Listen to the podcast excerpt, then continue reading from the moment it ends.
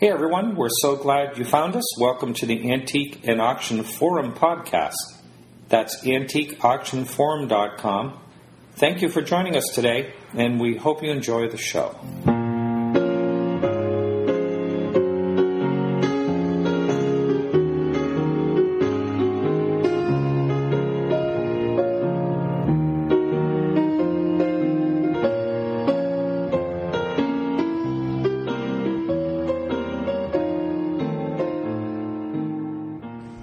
This is Martin Willis. And Phyllis Gao. And we have a guest. We've had him on before.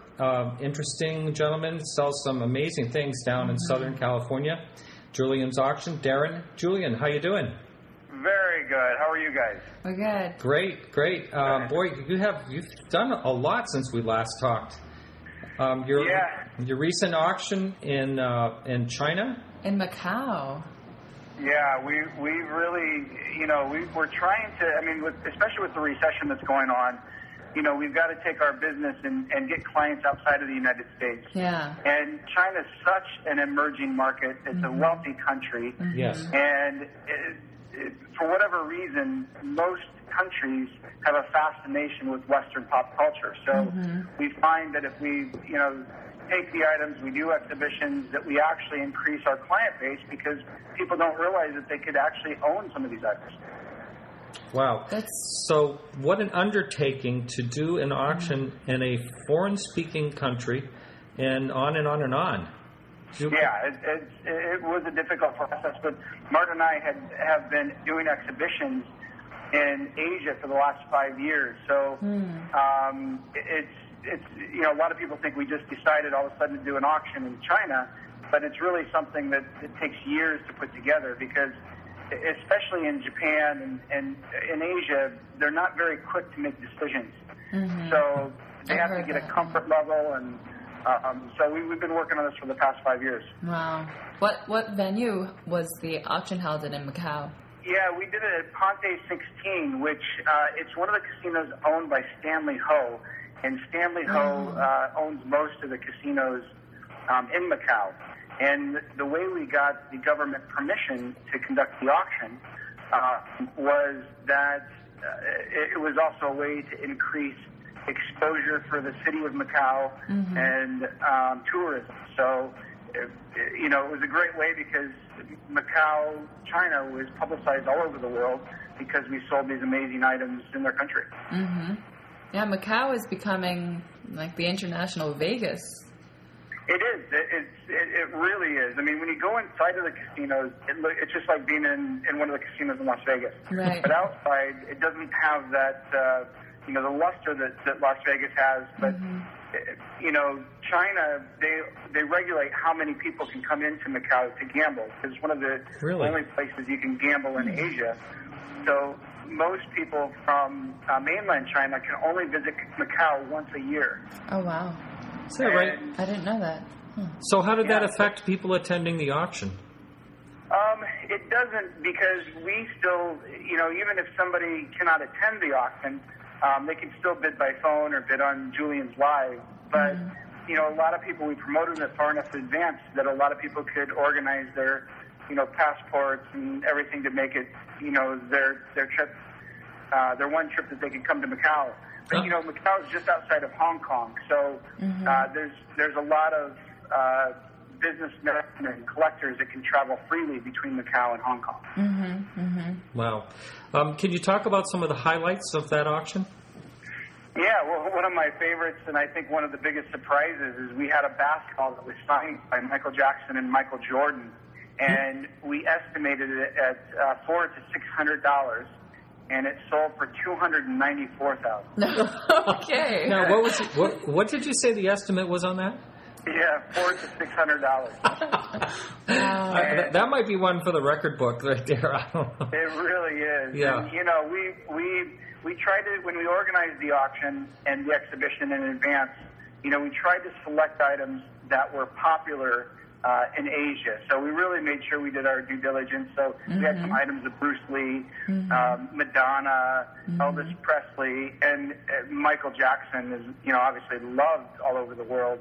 But Asia has a fascination with him. So he was the hit of the show as he is in most of our auctions. Mm-hmm. Right. The one thing I've said on this podcast a number of times is it really doesn't matter where the estimate is on an item as long as it's well described, and that's kind of a way above a case in point. But that's fascinating. You just had some people just take off on it, huh?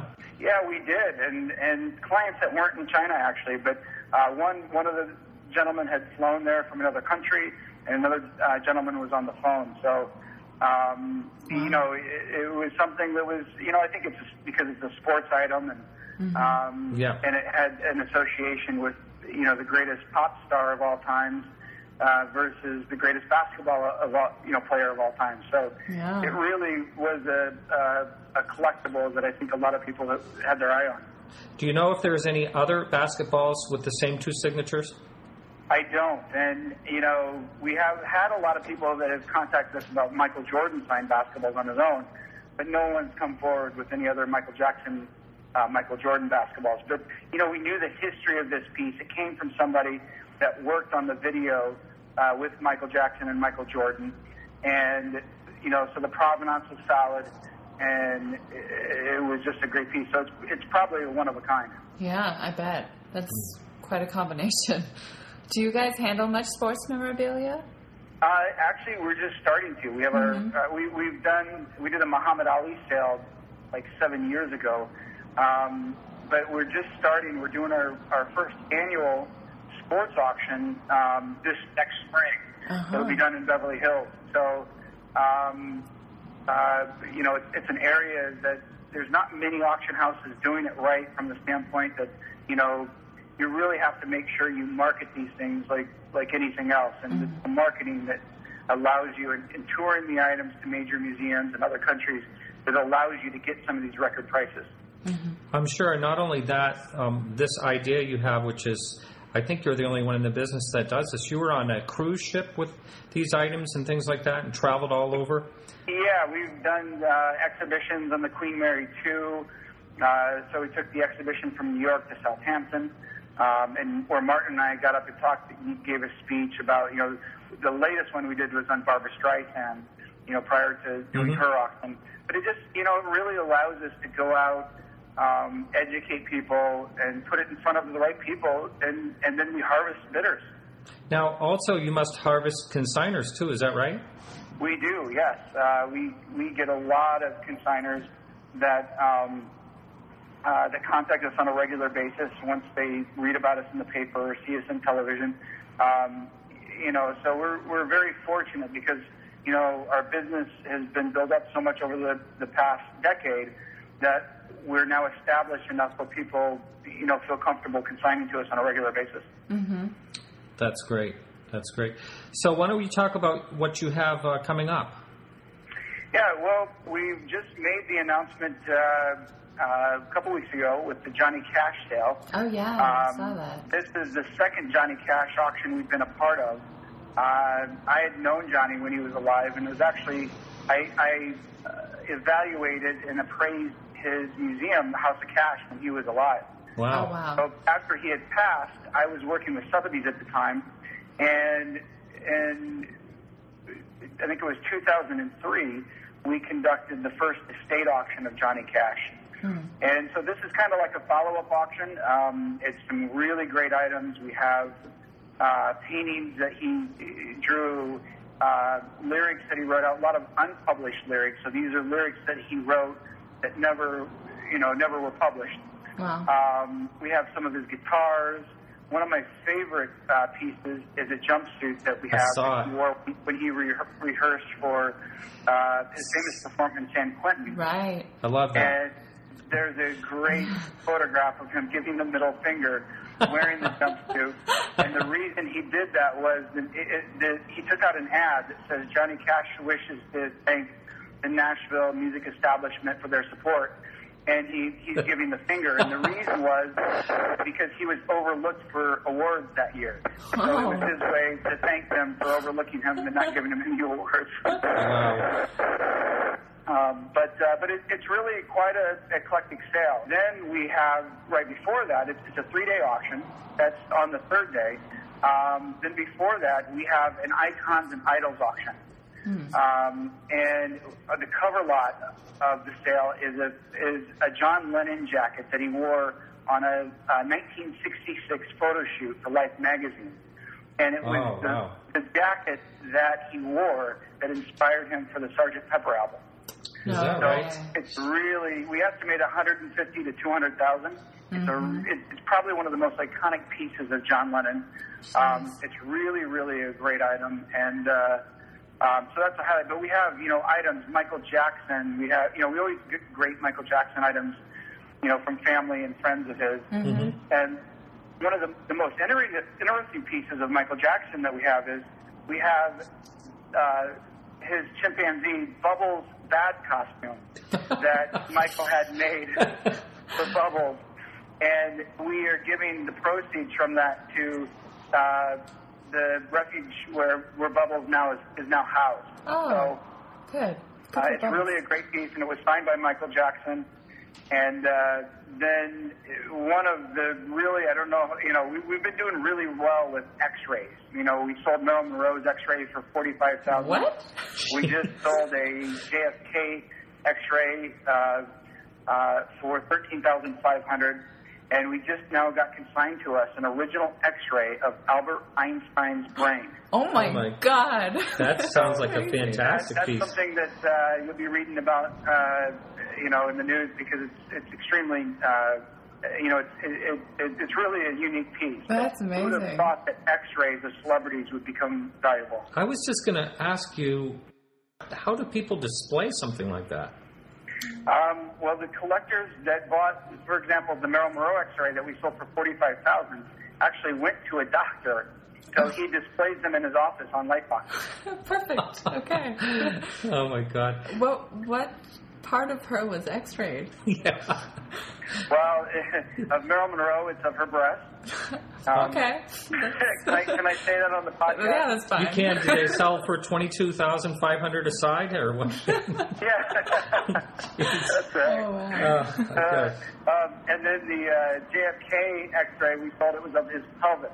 So okay. I need no further clarification. Yeah. Wow. Quite coveted. Yeah. I wonder if. But the Albert Einstein's brain, isn't that amazing? I wonder how many of those are floating around. And did you see it looked any larger? I heard his brain was larger than normal. Yeah, well, I'm not a doctor, but it does. it looks different than most brain X-rays that I've seen. Yeah. But it's definitely a great piece. That is. Yeah. So when is the Johnny Cash auction, if you want to give us an exact date, and the Icons and Idols auction? Well, we have a gallery in Beverly Hills now, so the exhibition's free to the public starting November 19th and runs through December 2nd. Mm-hmm. And then the auction takes place on December 3rd, 4th, and 5th. Okay. Wow. And definitely, it's one of the best auctions we've ever assembled, but, we're very proud of this event just because we have so many major iconic pieces. Now, did this auction go on tour with you anywhere, or is this staying just in the Beverly Hills area? We are toured out. I bet. It's going to stay in Beverly Hills, and we've done so much marketing in the different continents over the past year that we're going to rely on our database that we've built up over the past decade to make this auction successful, along with the press. But it's going to do very well because, I would say 98% of the items in this auction have never been offered before to the public. No, wow. That's always nice, fresh merch. So, wow. And can you talk, for the listeners that missed your past two podcasts that we did together, can you just talk about a couple of things that you sold in the past that were, I think you told me, Eric Clapton's guitar, was it, or was it George Harrison's? George Harrison's guitar we sold for $560,000. We sold Michael Jackson's bad jacket for $271,000. Wow. We sold a glove worn by Michael Jackson on the Motown 25 special for $420,000. We've sold Jimi Hendrix studio-played guitar for $460,000. So we've got a lot of really iconic pieces that we've sold, and you know, we just, you know, like I said, we're very fortunate in this business because we're able to, you know, continue to build our brand. And, you know, unfortunately, Sotheby's and Christie's have gotten out of this market for the most part, but, you know, it's opened up a whole another area for us just to be able to establish ourselves. Absolutely. You know, so the World Series just happened. Do you have any advice for people who want to hold on to memorabilia from the World Series? Yeah, I mean, especially items from, you know, if you attended the World Series or, you know, I mean, the Internet and eBay is full of items that are merchandise items. So generally those, you know, don't become collectible until years down the road, but you know, now's a good time to buy something as far as, you know, if it's something historical, if you know, somebody that caught one of the balls or one of the game-used bats or jerseys, and it's something that, you know, to hold on to and can possibly increase in value over the years. Absolutely. Now, did you take on a specialist to help you with the sports memorabilia? Yes, we have, and just still starting to put that together, but we have a lot of clients, a lot of celebrity clients, actually, and sports, you know, athletes that are consigning to us for the next auction. So I don't want to give away any hints now who. Sure. Definitely, from a newsworthy standpoint, we've got some pretty high-profile, you know, athletes that will be consigning to us for future auctions. Speaking of celebrities, who buys these pieces like George Harrison's guitar and major pieces like that? Who buys those? Well, we typically break it down into three different categories: museums, investors, and collectors. The George Harrison guitar that we sold actually was sold to somebody that bought it as an investment, which was a smart investment at the time.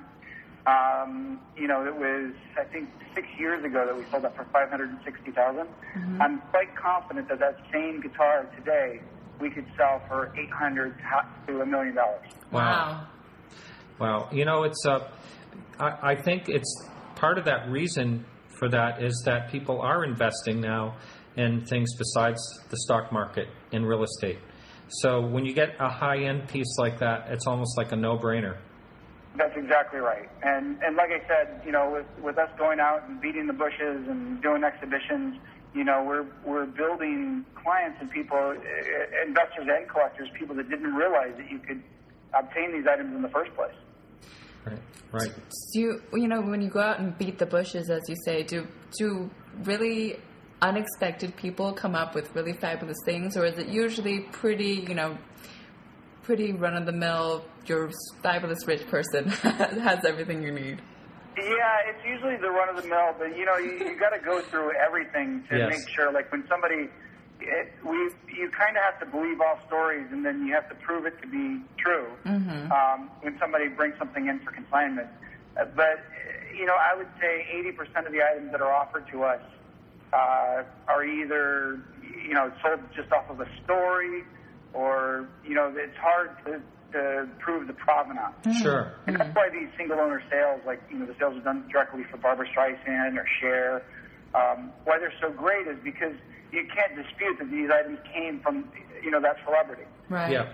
And so it's tough when you get individual consignments unless the you know, the people that own the items can trace and explain to you the exact history as to how they were obtained. It's very difficult to prove their authenticity. Right. What's the most unusual thing that belonged to a celebrity that someone tried to consign that you turned down? Well, I'm sad to say the most unusual thing that was ever offered to us, we didn't turn down, which was William Shatner's kidney stone, but he's a friend of ours. Oh, my gosh. And so he approached us one day, Martin and I, about doing, you know, raising money for his charity, and then that night we saw him on Jimmy Kimmel Live talking about how he gave birth and giving his kidney stone. So the next day we called him and said, well, what about, you know, selling your kidney stone? I said, I love the idea. And so we sold it for $75,000. No. Holy moly. As he said, it was for Habitat for Humanity. So he called the house, it was the house built of stone. Oh, my God. That's a great story. Jeez. It just shows that some people have way too much money, too, you know? Yes, that's exactly right. But yeah, we get offered a lot of very unique items, but you know, that's part of the fun of this business is you know, the stories and the people you run into. Absolutely. Yeah, I mean, you're so exposed in your niche of these celebrities. It's amazing. It's amazing. Yeah. Now, where can some of our listeners find you online? What's your web URL? Sure. It's juliensauctions.com. Both are plural, and it's Juliens, auctions.com. And you can, you know, we have a technology is called Julien's Live, where you can bid in real time. You can place proxy bids online if you're not able to attend the auction. But, you know, all of our auctions are well attended. We have 200 to 300 people typically. And, you know, it's more fun to be there than it is to bid online. But, you know, we really try to make it an experience as opposed to just a stuffy auction room. Now, I would imagine that not too many celebrities would attend your auction in person, but does that ever happen? Oh, yeah. We often get celebrities that attend our auctions, but we generally, you know, it's not usually the Barbra Streisands or the Chers. But when we're doing a sale for a celebrity, we always encourage them to stay away, because what happens is the room focuses on them as opposed to bidding on their items. I understand that totally. A lot of times we'll have people that'll just show up in the auction room and, you know, unannounced, and, you know, you just never know who's going to attend. Yeah, it's great. I bet it's a lot of fun. Yeah. Well, this has been great. Thank you for your time today. Yeah. And we hope you have a very successful upcoming sale, or two sales. Well, thank you, Martin and Phyllis. It's been a pleasure talking to you both, and I really appreciate you having me on and your interest in Julien's Auctions. Oh, thank you so much. Great. So thank you so much. This is Martin Willis. And Phyllis Gao. With Darren Julien, and we're signing off.